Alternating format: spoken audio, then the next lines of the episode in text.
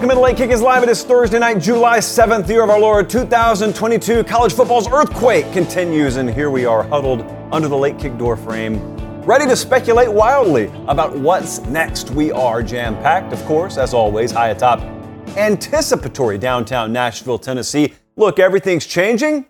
Maybe some things are going to change that we don't like. Maybe some things ironically change and we do like them, but a lot's changing, and we will discuss tonight not so much blind speculation, but maybe some informed speculation about what's around the corner and what you don't like and why you're right to feel that way. Bold predictions, chapter 22 on the show tonight. Also, recruiting, big day for Florida. Congrats to the Gators. We're going to hit that, but also in the much broader scheme of things, things changing in Florida, things changing in Texas, things changing in California. And if you watch Late Kick or you listen to it and have for a while, you know how important we think those three regions are. They're watching us in Rapid City, South Dakota. They're watching us in Newark, Ohio. Katy, Texas is tuned in. Spartanburg, South Carolina is tuned in. A lot is about to change on this show Sunday night.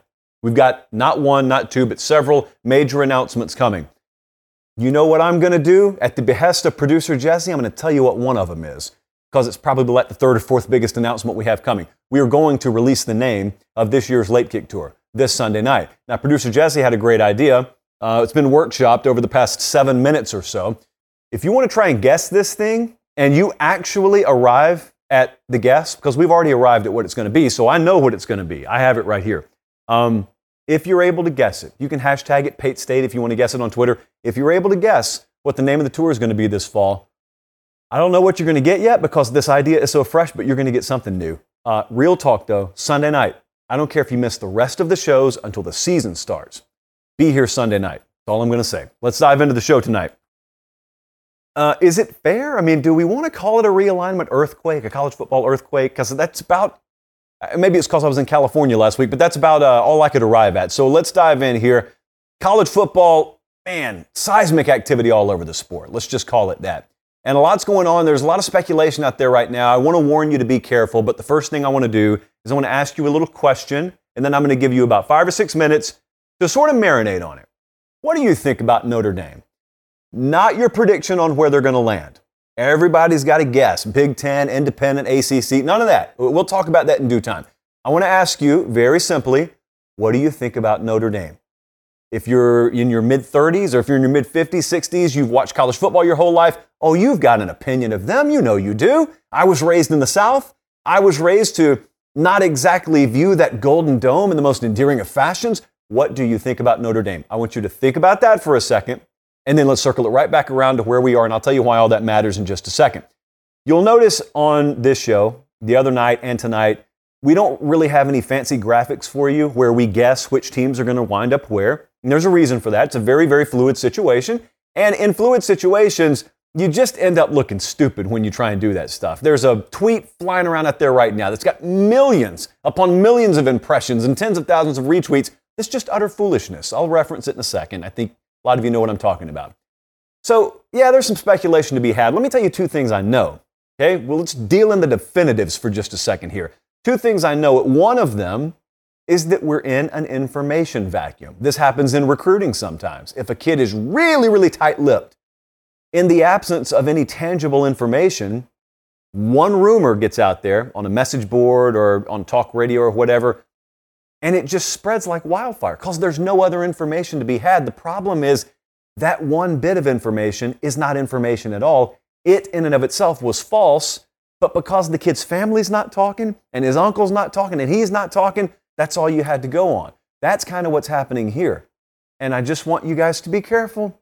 I know everyone wants to sound like they know what they're talking about here. Uh, we, and I, I, being the person who's behind the mic representing this entire operation, I've been willing to tell you I don't know uh, when I don't know. And in this case, I don't know. I don't know who's going to land where, uh, but I can tell you there are a lot of things moving. You know, I actually do have some people I can call about this. There are a lot of things moving, obviously. Don't fall victim to this, though.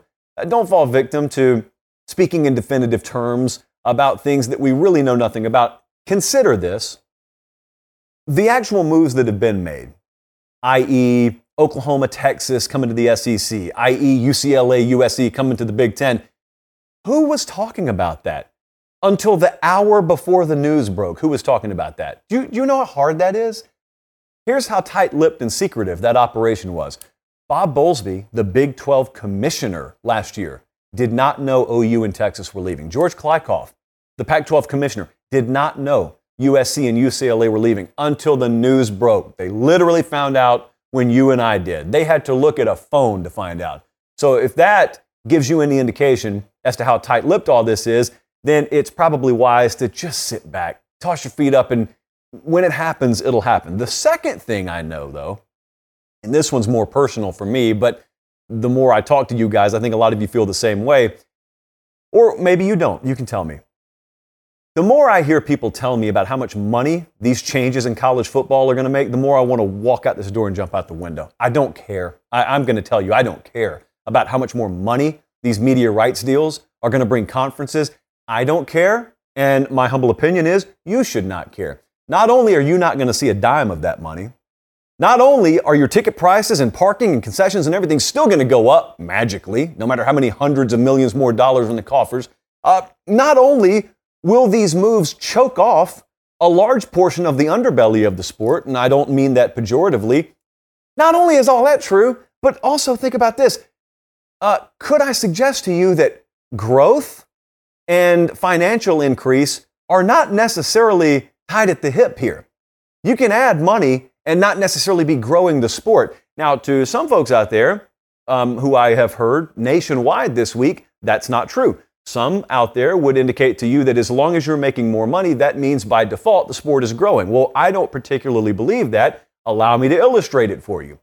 What if a network came to me yesterday and offered me $50 million a year for Late Kick? They want to buy the property of Late Kick. And I accepted it. One of their conditions is I can only talk about the CFL. So we're going to talk Canadian football. This is going to be a Canadian Football League show now. But we're making 50 mil a year. So what did we do with the show? Did we grow the show? I grew my bank account. Did we grow the show? Would you be in this chat right now? Would you be on Twitter? Would you be in my DMs? Would you be slapping me on the back when you pass me on the street saying, Good for you. You know, you're going to talk about stuff I hate, and I couldn't care less about the show anymore because it was built on college football. That's why I love it. And you're changing everything about it, so you'll never see me again. But good for you. You grew the show. Of course, you wouldn't say that. That would be ignorant.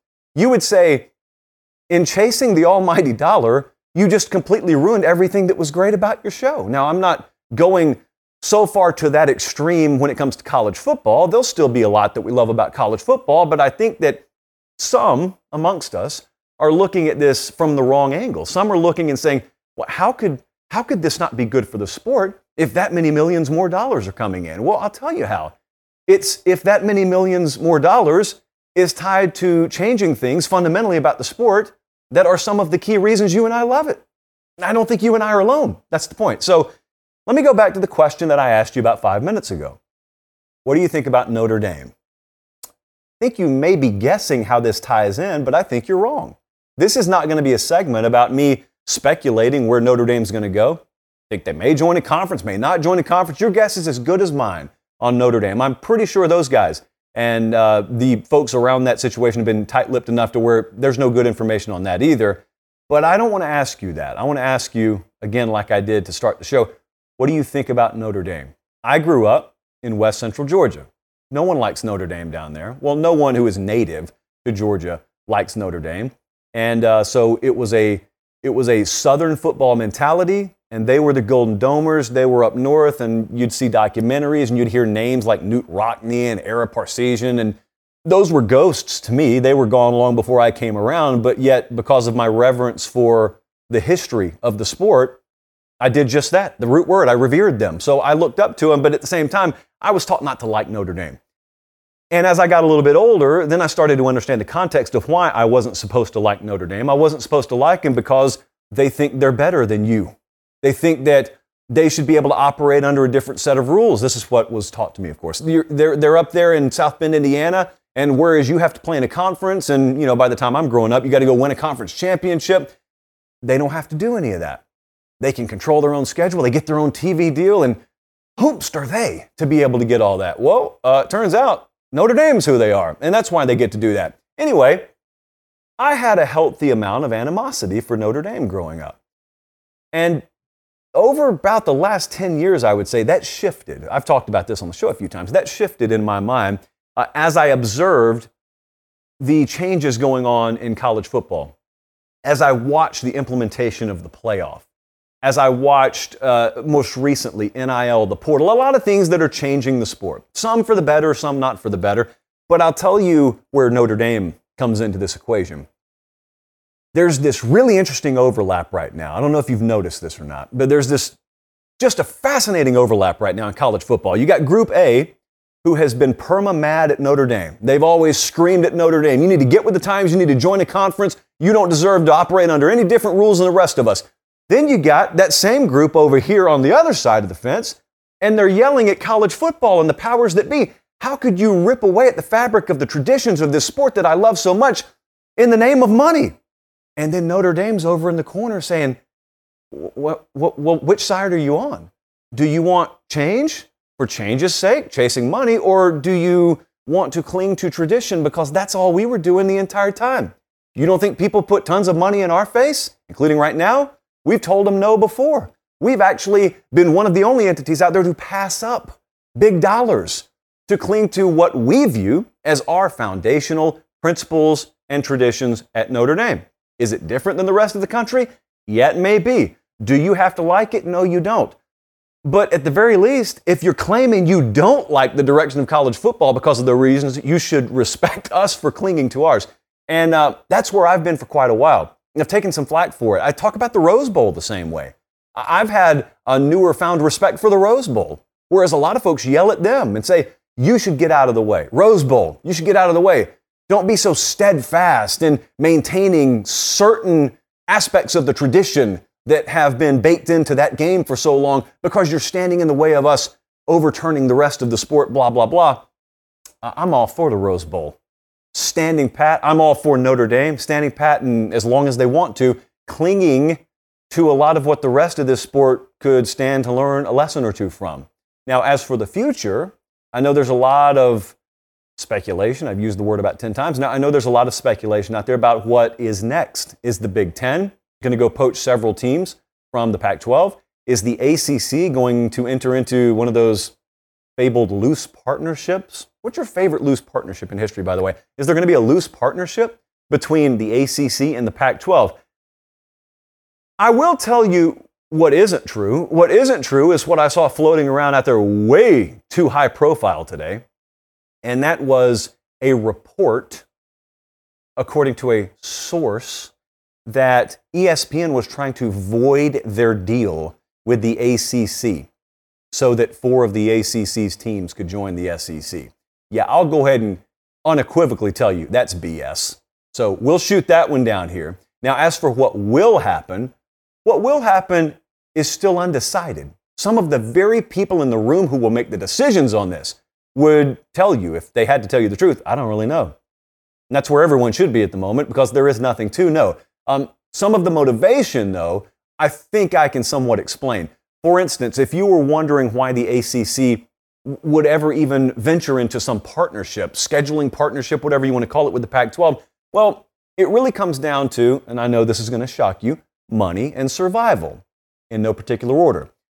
What you need to know right now is the biggest, the biggest elephant in the room by 10 miles is the upcoming Big Ten media rights deal. Heard me talk about it on the show a lot. We thought it was coming, and now the USC, UCLA monkey wrench gets thrown into the plans, and now they go back to the drawing board, and it's probably going to be August, maybe even the start of the season before we see that media deal inked. And that's not even knowing what Notre Dame's going to do. Anyway, someone, multiple someones, as it seems, uh, are going to give the Big Ten a whole lot of money. That we know. We don't know the exact number, but that we know. Now, think beyond that. If you're the ACC, if you're the Big 12, if you're the Pac 12, you know not everyone who's bidding on that Big Ten media rights deal is going to win. And there's going to be a lot of money, going to be a lot of funds that have been allocated towards purchasing Big Ten media rights deals that are then just left on the table. So the thinking, whether it pans out this way or not, is another story, but the thinking is well, if I'm the Big 12, I want to be as attractive as possible because I want to be there for Apple, or I want to be there for CBS, or I want to be there for Amazon, or whoever was in the race for those Big Ten media deals and they missed out because they're going to have a lot of money to spend and there aren't really any other big media rights deals that I see on the horizon for college football. I want to have a product that's desirable enough where they pay me enough where it makes a difference long term. And maybe I don't start out on equal footing when the dust settles and it's us and the SEC and the Big Ten left as the real big boys on the block, but I can grow myself because I'm making enough in those media rights deals to grow myself. Well, the ACC looks at that and says, uh, I'm not interested in that whatsoever. So why don't we enter into a loose partnership with the Pac 12 and we can cut that merger off at the pass and we can really choke off the Big 12's ability to do that? Sounds convoluted, doesn't it? It's really not. It's not even necessarily chess, it's just a more advanced version of checkers. That's what's happening right now. Here's the problem. You've got folks at Utah, and you got folks at Clemson, and you got all these folks who are on the phone with one entity, and then the other one, they're just texting. Like, I, I don't even doubt that's pretty close to what the reality is. No one knows who they can trust. No one knows where the television partner really fits into this equation. There are some trains of thought out there that ESPN or Fox or CBS, they're really kind of pulling the strings behind the curtain. And then there are other schools of thought that everyone is in a holding pattern until the Big Ten does what they do, and then we'll kind of reassess. It's convoluted. But I did want to tell you this. We did have some scoop the other night. I know some of you saw it on Twitter, but I haven't shown this to you on the show. Behind the curtain is interesting because when you get behind the curtain, you learn how things are really operating. You learn how the operation is really going down. Now, I know in the SEC, Greg Sankey is a pretty front facing commissioner. Everyone knows he's driving the bus.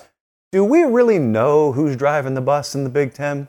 I know the commissioner there is Kevin Warren, but therein lies the scoop that we had the other night.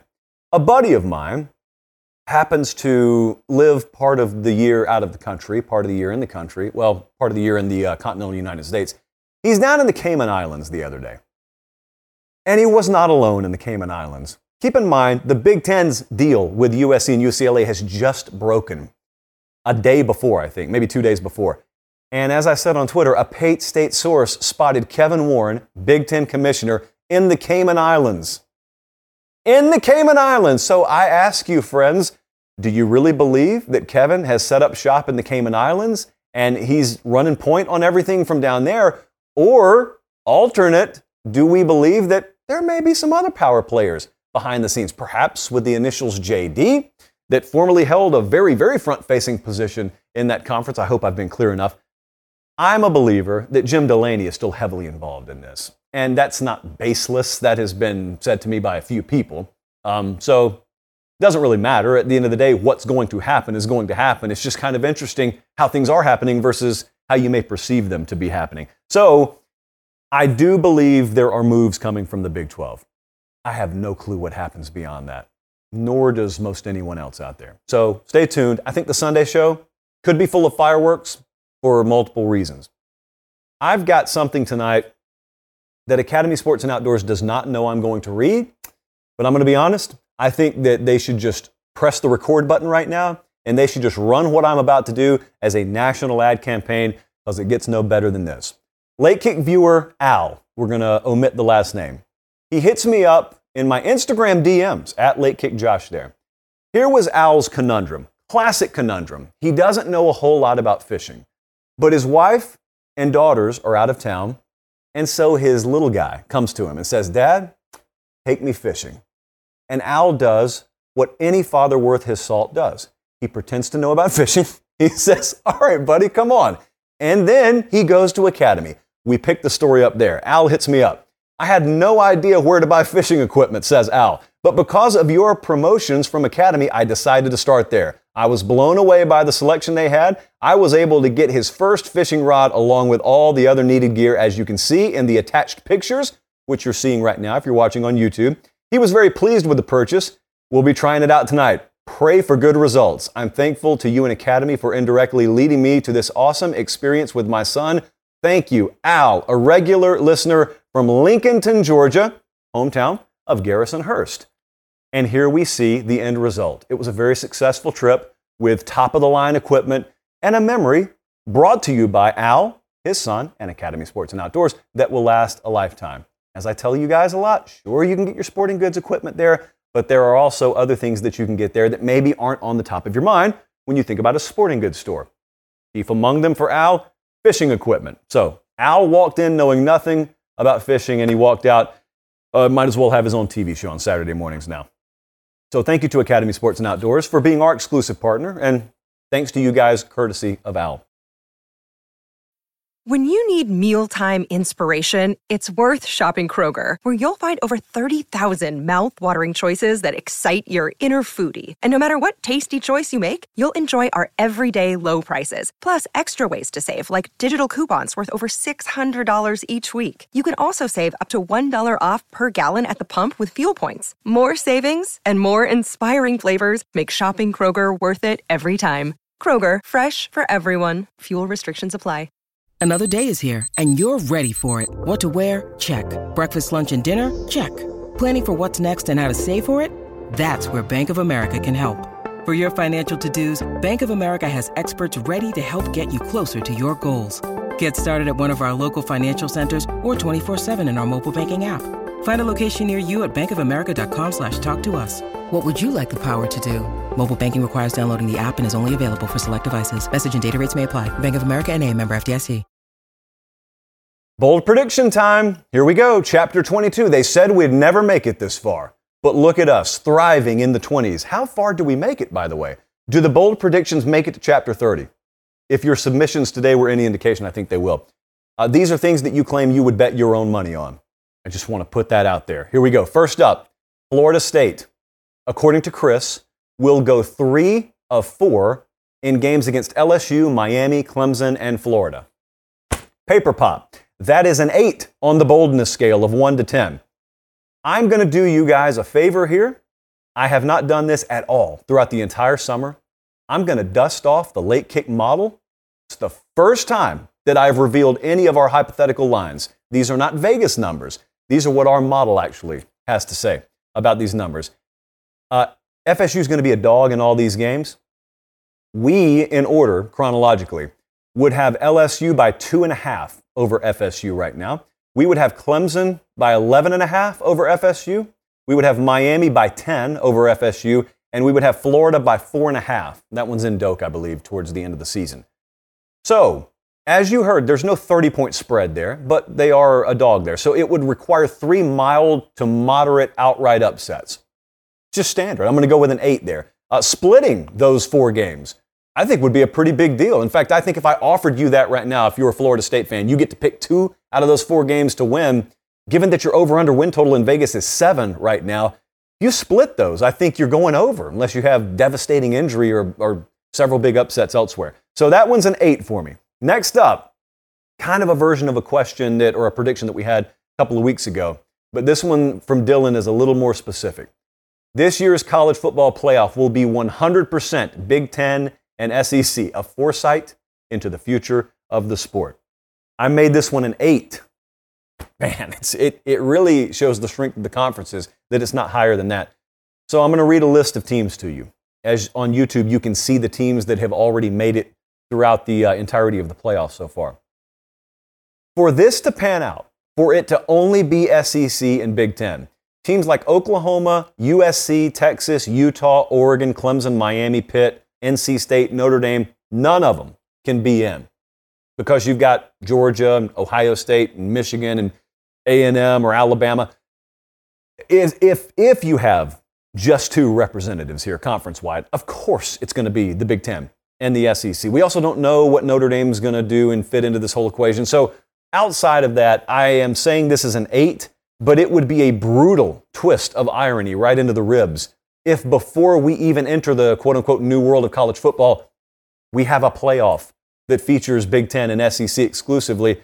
I also think when you think about teams like Utah, just to pick the Utes as an example, doesn't there have to be a little more desperation than normal? Because you do not know what 2024 and 5 and beyond holds for you. You quite literally at the moment don't even know what conference you're going to be in, much less what kind of shot you're going to have at the playoff. But you do know this if you guys go, for instance, into Gainesville and beat Florida week one, or maybe you lose 30 to 27, but you run the table the rest of the way and you win the Pac 12. you got a pretty darn good shot of being in the playoff. You don't know how much longer that lasts. It's like driving into a thunderstorm down here, like it's it's the south, it's the summer, so you see those rain shafts all over the place in the afternoon. You look down I 65 and about a quarter mile away, that rain shaft's in front of you. You can't see through it. Utah and teams like that, they can't see past 2024, 2025, but they can see right in front of them right now. Desperation time. Because if it's ever going to happen, the, the stuff that you control is just right in front of you, a couple of years. You can't see past that. So I'm going to call that one an eight. I do believe there will be representation outside the SEC and the Big Ten. Next up, this one gets really, really saucy. Katie, by the way, hit us up from Barstool, who would probably be the single biggest name in that company if she didn't have to be shackled to the likes of Brandon Walker. I digress. Cade Klubnik, according to Katie, will start a game over DJ Uiagalelei at least once this year. Notice what she didn't say. She didn't say that he's going to start because DJ's hurt. She just said he's going to start. And I actually don't think it's that bold. I think it's a five because I happen to believe this is going to go down. Now, it flies in the face of conventional wisdom. Conventional wisdom tells you a five star quarterback with a year's worth of starting experience under his belt is going to flourish in year two. That's just what Preview Magazine conventional wisdom tells you. We know what to do with that. History has taught us. Uh, the second thing it does is it flies in the face of what Dabo Swinney, his head coach there at Clemson, said in the spring. He was adamant, was Dabo Swinney, that we're behind DJ. We, we have every bit of hope and confidence and trust that he's going to develop into the quarterback we need him to be. I'm a little less certain, but also I don't think it really gets real in anyone's mind until you get into the season, until it's live bullets time in week one or two or whenever. You know, they open against Georgia Tech. My point with Tech is not that that's an upset alert game necessarily. But I think a lot of folks look at Clemson's schedule and they see Georgia Tech, Furman, Louisiana Tech, at Wake Forest. They start getting three or four weeks down the road before they truly believe that Clemson will be tested. I am trying to explain to some of my Clemson brethren, even as we speak, if you do have the same problems you had last year, you will not get through week one before you know it. You won't get through the first half of week one before you know it. Mark my words, if DJ Uiagalelei is truly that improved, this is a moot point non issue. If he's not, if they still have the same struggles they had last year, you will have a, a very ugly first half against Georgia Tech. Here's the difference. Last year, it didn't matter. He was trotting right back out there if he was healthy. This year, you know in the back of your mind what you didn't know last year, and that is I got a healthy and very talented backup on the bench in Cade Klubnik. And he had five stars next to his name, too. And he looked really good in spring, too. And we know we recruited him and we evaluated him and we love him just like we love DJ out of high school. If it's 38 to 13 in week one against Clemson or against Georgia Tech, you're good. But what if we get midway through the third quarter and it's 16 to 12? It's just a, a clunker of a game. How much leash do we see DJ with? And then Here's the, here's the follow up because it's one thing to replace your quarterback in a game. Katie said, hey, Klubnik's going to start a game. So if we see the switch, of course, then you you just visualize the post game presser. And in the post game presser, first question to Dabo Swinney, Anna Hickey sitting right there representing 24 7 sports for the Clemson site. And she says, What is the status of the quarterback battle now moving forward? And Dabo's going to say, We're going to take it day to day. Or maybe he even says, well, you know, DJ's our starter still. Point being, all of a sudden it becomes a question. And eventually, if that is the case, especially early in the year, Cade Klubnik's going to end up starting for you.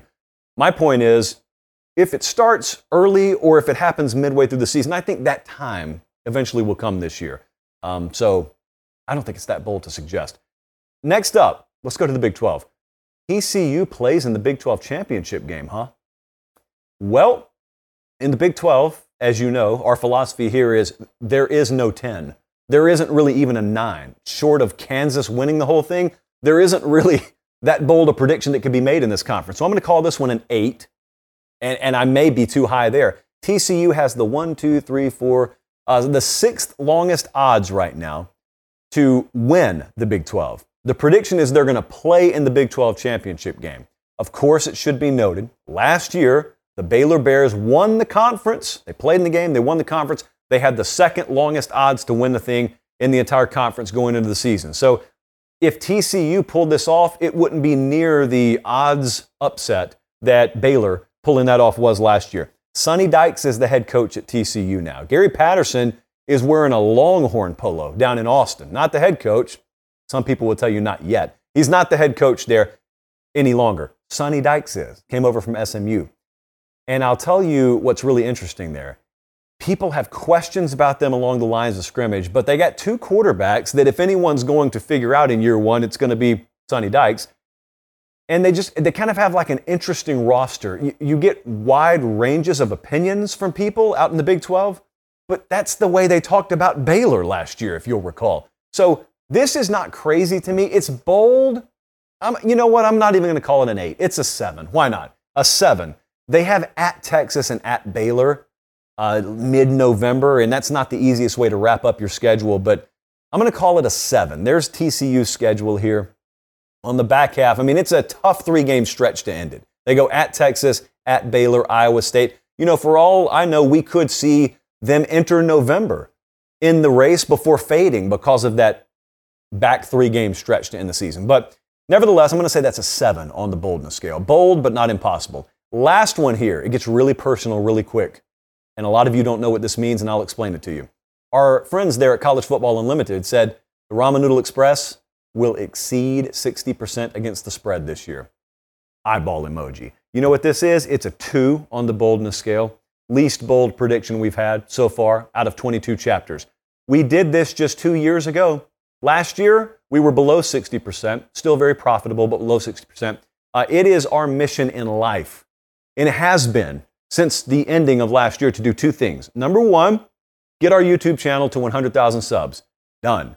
Number two, be back above 60% with the Ramen Noodle Express this year. We have added tens of thousands of new listeners and viewers who are no doubt asking themselves, I missed something? What's the Ramen Noodle Express? It makes no sense to me. It shouldn't. Here's all it is. When I used to do radio down in Columbus, Georgia, we used to joke all the time. We had a caller who used to joke about his bets that he was placing for the weekend and he needed them to hit or else his kids were going to have to survive on ramen noodles. I took that, and years later, I needed to name our betting segment. And so I just named it the Ramen Noodle Express. It is, it is expressly meant to keep you off a ramen noodle diet. And we have really cool logos with it too. Maybe some cooler ones this year. TBD. But the Ramen Noodle Express is our pack of picks that we give out on the show. We have our own proprietary model. Uh, we, we don't sell it. We don't sell the picks. It's nothing like that. This show is where you come for them. You take them or leave them. Our advice is bet all of them or don't bet any of them. More on how this is going to work functionally later on, but the Ramen Noodle Express, it is my mission. My, uh, not quite promise, because that'll get me in legal trouble. My mission and my vow from me to you is I will try my best to get that thing back over 60% this year. Stay tuned on that. They're watching us in Springville, Utah, which I hear is lovely this time of year. Charlotte, North Carolina is tuned in. DeWitt, Michigan, and Alexandria, Louisiana, all tuned in. Let's talk about football. There's been a, a precious lack of actual football talk this week because of all the other stuff sucking the oxygen, oxygen out of the room. So I was going to do a segment tonight on the biggest swing games of the year. Then I was going to do a segment on the first half of the season. Then I was going to do a segment just on September. But at the end of the day, I couldn't even get through weeks one and two. So here's what we're going to do. Here you go, Colin. Biggest swing games, first couple of weeks in September, because there are a lot of them, as it turns out. And I want to start in week one, and I want to start in Fayetteville, Arkansas, because that is where Cincinnati, playoff bound Cincinnati from a year ago, rolls into face Arkansas. It's one of the toughest out of conference schedules in the country. Arkansas plays this year. Uh, this one's a big swing game for both teams. For, for Cincinnati, it's very obvious. You know, any of the G5 teams, they normally need to go undefeated to be in the conversation. So if Cincinnati loses this and they're about a seven or a seven and a half point dog, according to odds makers right now, then yeah, that would be the swing for them. Winning and losing, it's a big swing for Cincinnati. But I'm really more focused on Arkansas here because you see, here's the thing about the perception around Arkansas. No one takes this game for granted. No one looks at this one and says, oh, that's a cakewalk. There's another cream puff for the SEC in week one. No, it's nothing like that. But no one's looking at it picking Cincinnati to win either. So there's this, there's this fine line you walk. You view it as a nice, stiff challenge, it's a resume builder, but it's not a landmine. No one's looking at it like that. But the obvious connotation here in labeling it a swing game is we do have to entertain the idea that Arkansas could lose. I know that's foreign concept on this show, but Arkansas could lose the game. If they were to lose that game, after all of this immense hype in what a casual would deem the offseason, what if Arkansas is welcoming South Carolina into town week two and they're 0 1? That's not something anyone in Preview Magazine land's ready for. So this is a big swing game because Arkansas's got a bunch of big games down the road. Can't have them start 0 1, can we? Dot, dot, dot. Uh, second up, which is a game that actually will take place two days before this one. Uh, this one's off the radar, but it will be on the radar pretty soon once you guys realize this is the first big game you're going to see, unless you count the week zero game in Ireland. Penn State goes to Purdue in week one. It's a Thursday night game. And uh, interestingly enough, the way that Fox was able to acquire this thing included Joe Buck going to ESPN. It's one of those little footnotes of history that a game was traded for an announcer. Uh, it wasn't exactly a one for one swap, but you get the picture there. So the line on this thing is three and a half. Penn State minus three and a half. Make no mistake, this is not just a swing game for Penn State. It's both of them. I know on the national radar you hear Purdue and you think ah, afterthought in the Big Ten. Well, they're not uh, for two reasons. Number one, they got a quarterback that's about 37 years old. He's been there a long time. But number two, they play in the Big Ten West, and this very well could be the toughest game they play all year. I would argue their game at Wisconsin is tougher, but it's comparable at the very least. If they get by Penn State in week one, here's what's going to happen. You know it happens every year. You have that, that prime standalone game on the Thursday night. Think about, for instance, when Texas A&M went into South Carolina and they just drugged South Carolina several years ago, Kevin Sumlin era. And Kenny Hill got labeled a Heisman favorite for about a week. When you have that Thursday night game, especially the winner of that game, you get an inordinate amount of praise because no one has calibrated how to handle things because it's week one, it's the first thing you're seeing, and everyone's bet on the game. Probably an irresponsible amount of money you'll be betting on Purdue or Penn State. If Purdue wins that game, especially if quarterback Aidan O'Connell shines, you will look at them and everyone all of a sudden will be an expert on Purdue. But the point is, even if they're a little overhyped, look at the schedule. Indiana State the next week, at Syracuse, Florida Atlantic. They got back to back road games. Yes, they do. Against Minnesota, which is in turmoil at the moment, and Maryland, Nebraska. They get down to October 22nd before there's another game that makes you really go, ooh, man. And that's at Wisconsin. They finish up with Iowa, at Illinois, Northwestern, at Indiana. You keep waiting for that Ohio State bombshell. There's not one. You keep waiting for Michigan. There's not one. So Purdue, if they get past that first game against Penn State, this is not a meat grinder of a schedule. But on the other side with Penn State, feels the same as it did last year. They knew that they were opening against Wisconsin last year. They had Auburn in week three. Those were going to be coin flip games, and it was going to determine the trajectory of the season. As it turns out, they won both of them and still underachieved because of injury at the quarterback position. But it's the same way this year. We don't predict injury. They got a very, very tight game there against Purdue. Two weeks later, they go to Auburn. And so, what are they going to be when they play Michigan on October 15th? One loss team, two loss team, undefeated team. Think about how different that game looks. You get undefeated Penn State going into Michigan all of a sudden, October 15th. That's not a game the nation is talking about yet. That's how college football unfolds. You, you got to use the context that week by week you get on Saturdays. So that's a big one. Uh, what a veteran quarterback battle. Think Sean Clifford and Aidan O'Connell, combined age, triple digits or very close to it. So it's going to be fun to watch. Uh, FSU versus LSU is the Sunday night standalone game. The Labor Day weekend, it's week one. So uh, this is the Sunday night game. This is the game that will make us start our show early on Sunday night. Each of these teams, if you think about it, each of them has that kind of 5% scenario where everything goes right and they win nine games. That is in the cards. It's not likely, but there's a path where if everything went right for FSU or LSU and they just hit home runs all year, they'd, they'd go nine and three. That could happen. Point being, that's out the window automatically for whichever one of them loses this game. And it may not be likely for the winner, but it's certainly out of the cards for the loser. Uh, it's a bigger swing game for LSU, though, because to me, I think about Florida State now. This is the way I feel about Florida State. I look at them, especially if they're competitive in this game, they can dust themselves off. I mean, they, they came very close against LSU in the Superdome. You know, nothing to write home about, but that's also no great shame. They go back home, they dust themselves off, they get ready for conference play, and they still have a very good season. If LSU loses this game, though, number one, that's just how you forever remember the Brian Kelly era starting. It's a big recruiting game for him, too. But the third thing to remember is LSU's schedule is so backloaded. LSU's schedule, it screams you better start fast, you better start 4 and 0, 5 and 0, because eventually you get, you get to that kind of cliff, and then all of a sudden it gets really, really fast downhill, really quick on the back half of it. And I'm looking at it right now. Just to give you an idea, if you're listening on podcast, they got Florida State. Okay, then they got Southern. Really fun game for the locals down there. That halftime show was Southern in town. I heard uh, Jordy Culotta the other day had the AD on down there. What a good get that was. And they were talking about that. So, Southern, Mississippi State, New Mexico. I know you guys are looking at that stretch and you're saying we should be 4 0. When we go to Auburn, we should be 4 0. Odds makers would agree with you. I'm not arguing that either. But if there's a blemish already, and you've still got Auburn, Tennessee, Florida, Ole Miss, Bama, Arkansas, UAB, A&M, just back to back to back. It's body blow after body blow after body blow. That's when you start looking at a situation where you go from hoping to win eight or nine to, oh, let's just make a bowl game. Please let us make a bowl game. So it's a big swing game there. That's week one. Let's go to week two.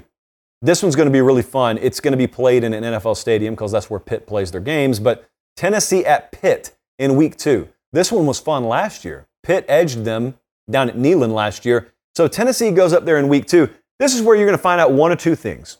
Okay, very clear. You're either going to find out that Pitt made the right moves and they, they saw Kenny Pickett go to the NFL draft, but they got Kedon Slovis, presumably. He ends up starting at quarterback. Uh, they brought in some receiver help, and it was enough to where their offense was potent enough to where they absorbed the challenge from Tennessee and they responded and they beat them again, which also probably indicates Pitt is going to be a big player in the ACC race, even though it's not a conference game.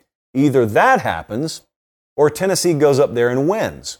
And however Tennessee wins, I personally wouldn't care. Get the win on the road by any means necessary, but that puts Tennessee on track to be undefeated when Florida comes to town in week four.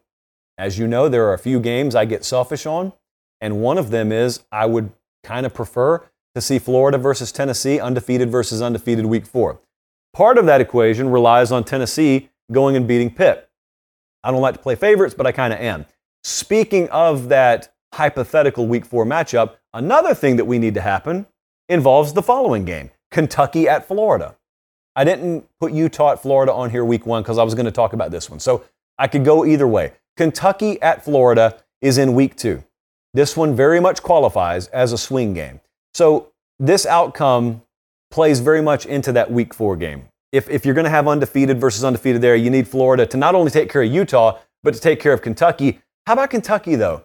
You know, Kentucky's looked at as a lot of people sleeper pick. They do it every year uh, with good reason. It's a very solid program. But Kentucky's schedule, if they win this game, all of a sudden gets really interesting because I don't think people have it memorized.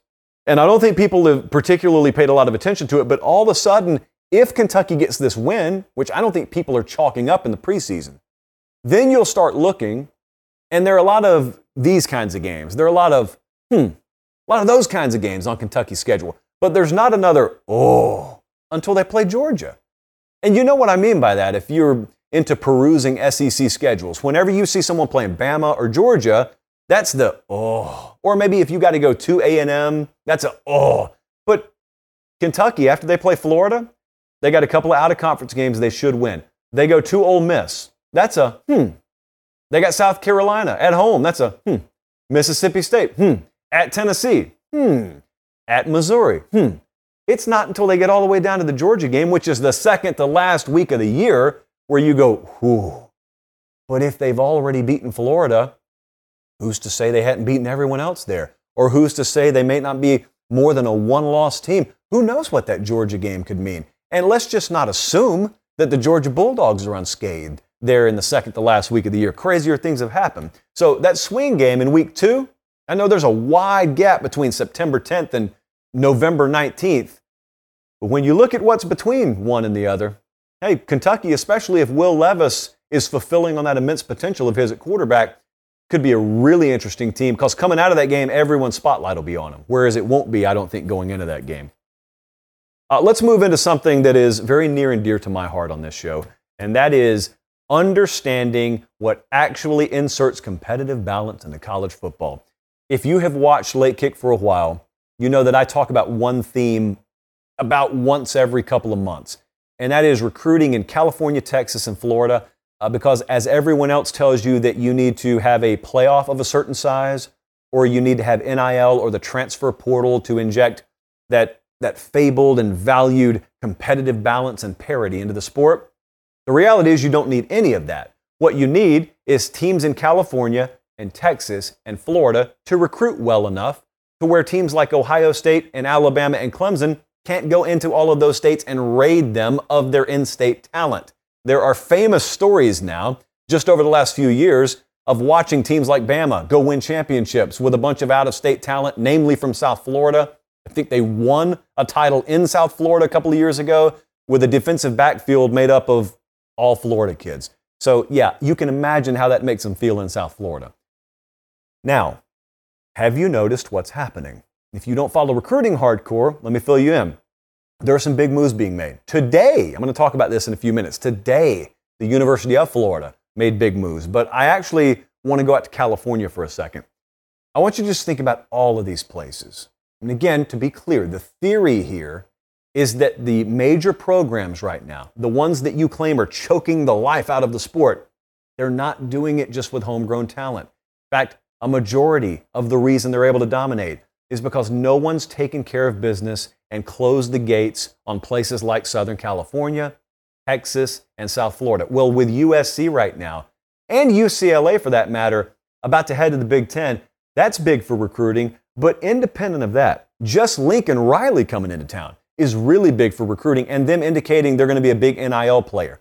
That's big for recruiting. It doesn't mean, I know I said gate, it doesn't literally mean you're fencing off Southern California and no one will ever come and get a kid out of Calabasas anymore or Santa Monica anymore. What it means is it'll be harder. And if you really think about it, the difference sometimes in you winning a championship and you losing 38 to 27 could be one or two players. Maybe you lose them to injury, or maybe you just never got them because you finished second to USC under Lincoln Riley, whereas you would have beaten USC under Clay Helton for that same kid. So that's happening in Southern California. In Texas, it's the most glaring because in Texas, you just watch Texas A&M bring home the top-rated class of all time. I don't have any doubts about what Texas A&M is going to be. They're some people mildly concerned about their start to this year's class. Bold prediction, I think they'll be okay in the end. Has anyone paid attention to what Sark and company are doing at Texas, though? They got Arch Manning a couple of weeks ago. That's good. Then they got uh, an entire tidal wave of commits after Arch Manning, and Texas is sitting there in the top three right now. They're ranked number three. It's not fool's gold. They're not going to fall off a whole lot. They still have guys that they're going to add, by the way. And so Texas is recruiting not, not at an unprecedented level. But I want to be clear, they are recruiting better than they have in the last several years. There's this lazy talking point out there that goes a little something like this Texas always recruited well. What's the difference now? Well, the difference is the way they're recruiting. Uh, first off, this is a better class than the ones they've been recruiting, just higher ranked. But secondly, as I've said many times, I could sign 25 four and five star linebackers and have the number one class in the country. My team would suck because I did not evenly distribute the talent. It's all at one position. Texas went and got a lot of cotton candy. They got a lot of perimeter skill. They did good at quarterback. They didn't recruit the line of scrimmage anywhere remotely close to the way they needed to. They're doing that now. And they're still getting those other horses too, but they're doing that now. And so the state of Texas doesn't become impossible to recruit over there if you're an outsider. It becomes all the more difficult. And then, as we talk about what's happened in the Lone Star State, the most interesting place is to go to the state of Florida. We talked on Sunday night about how Mario Cristobal in Miami, after what some called a slow start to this cycle, had caught fire. And they're now, any given day, things are moving a lot. They're sitting there anywhere between 11th and 8th, 9th. Point is, they were ranked like 35th a couple of weeks ago, and that never mattered. And, and this ranking doesn't matter in finality But the difference is their final ranking will look a lot more like this than in the 30s. Second thing is they still got a lot of big fish out there. Thirdly, Mario Cristobal has been a big disruptor in this whole thing. He walked in the state of Florida, and I don't know why, but some people doubted he was going to do this, and he is doing every bit of what any reasonable person who's watched his career expected him to do, and then some. They're kind of just getting started there. Miami will be a total recruiting machine. If you answer them, that's fine. They are not going to be a variable. So Miami recruiting will be a constant down there. The big question, the million dollar question in the state of Florida is how are Mike Norvell and Billy Napier going to respond? Norvell and Florida State, I, they still have a lot of moves to make. July is going to be a big month for them. So they've, they've still got names on the board. It's kind of an incomplete class right now. They're ranked 41st. They haven't made their move. It's not promised that they will make a big move. But if they are going to, that move is still a little bit in the future. Florida's starting to move a little bit, though. Just in the last 24 hours, just today, they picked up Marcus Stokes, who was a four star quarterback who we met at Elite 11. He decommitted from Penn State. He commits to Billy Napier in Florida. Uh, they also got Treyaun Webb, the four star running back, today, and that happened like within the span of an hour. Both kids are from Jacksonville, in state products, big moves there. What did we say a couple of weeks ago? We said Florida, big question there was not Billy Napier. I almost have to do one of those what I didn't say and what I did say. What I didn't say was, I doubt Billy Napier. I said the exact opposite. What I did say is, he's got to be on equal footing with these other schools. He's got to be on equal footing. He's got to be given the resources. He's got to be given the latitude. I don't know that we've definitively learned that he has or hasn't. My point is, they're getting up to speed. I don't know they'll finish top 10 this cycle. In, fact, I think it would be a mild surprise if they did. They're getting up to speed. Uh, next cycle is the one where I'll fully judge Billy Napier. The 24 cycle, that's the one where I'll fully judge him. I don't think it's the wildest thing in the world to suggest that it takes a cycle, at least, for a newcomer, especially Billy Napier, who was not already a head coach at a Power Five school, to get up to speed on the recruiting trail. That's not the wildest concept in the world. And you know what? If they can lock down a, a 14th ranked class or a 16th ranked class in the process, good. Because then you can make up for what you didn't land on the trail in the transfer portal to buy you time to do what you need to do in the 24 cycle. But if you think about every program I just mentioned, Southern Cal, Texas, A&M, even Florida State, Florida, Miami, who among them are not in better positions than they were three or four years ago? I think all of them have upgraded. And that's a really good sign if you're an Oklahoma State fan. It's a really good sign if you're a Michigan State fan or a Penn State fan or a West Virginia fan, because if you want that competitive balance, the biggest key is cutting off the, the plentiful supply of talent from those areas to places like Columbus, Ohio, and places like Tuscaloosa and places like Clemson, they're still going to be good. Bama's still going to be very good. Georgia, I don't mention them enough. Uh, they've been surviving and thriving, not surviving. I understand how deep the state of Georgia is, but they've been thriving not just on in state talent. They're always going to be good. You just want to make it more difficult on them. That's all you can do. You're not going to stop Bama, Georgia, Ohio State. How difficult can you make it? for them to go out of their state and pluck talent. Because right now it's not even hard. It hadn't been hard in a long time. So that's the key there. And that's changing. While everyone else is focused on realignment, obviously we are too. And then you're going to be focused on all these other things that you, in some cases, believe will inject parity. This is the key to real competitive balance recruiting in Cali, Texas, and Florida. Let's get a question in here. I appreciate you guys, by the way, being tuned in live. Hey, like the video if you're watching right now, because we got like 2,000 people watching live and less than 400 likes. Blasphemy, blasphemy. Uh, the like button, the thumbs up button for those unfamiliar. Another paper pop. Let's move on. I had a question from JoJo, good friend of the show. JoJo said, Do you think college football is finally going to get a commissioner now?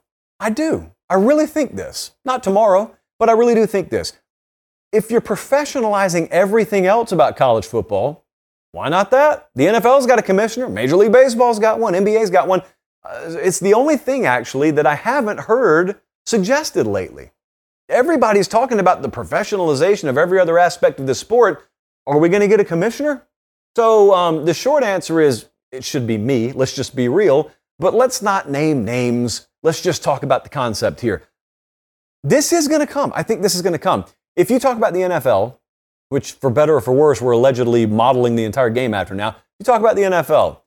Sure, you, you got the AFC, you got the NFC, but if I were to ask you this question, who runs the NFL?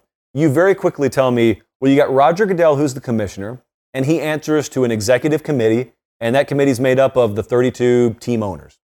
That's who Roger Goodell answers to. That's the power structure. If I were to ask you who runs college football, I can't even get the sentence out. If I were to ask you who runs college football, what would you say? You just you just yell at each other for an hour, and then we would leave no closer to an answer than when we first got here. No one knows who runs college football. Some people say Greg Sankey and the conference commissioners do. Some people say TV executives do. Some people say the college football playoff does. Some people say bowl executives do. No one knows. You're all right and you're all wrong. No one knows. There is not a face of leadership on this sport. Dare I suggest that's the root of a lot of our issues. You know? Yeah, leadership, kind of an important thing. How will it be structured though? If we were to get a commissioner in this sport, forget about who it would be for a second. We can speculate on that all day. Man, that word's been used a lot tonight. I, I think the way it would be structured is you would have to figure out what your version in college football of your executive committee would be. So, whereas in the NFL it's the team owners, in college football, would it be your, your 10 um, conference commissioners? Would it be university presidents? Would it be a combination of the two? Because if you had a commissioner, they're going to answer to a board somehow, some way. So I think that would probably be the way it's structured. But then you get around to who it would be. And if it's not me, and to be clear, it should be, but if it wasn't me, I think the name could very much come out of left field. I think the popular choices are going to be like, of course, the current commissioners. You could get Greg Sankey from the SEC. You'll have a lot of names you know, but I also think there could be names that you've never heard of that don't really even need to be mentioned because they wouldn't mean anything to you. But they, they need people or they need a person who can speak the language of NIL and just really the current language of the game.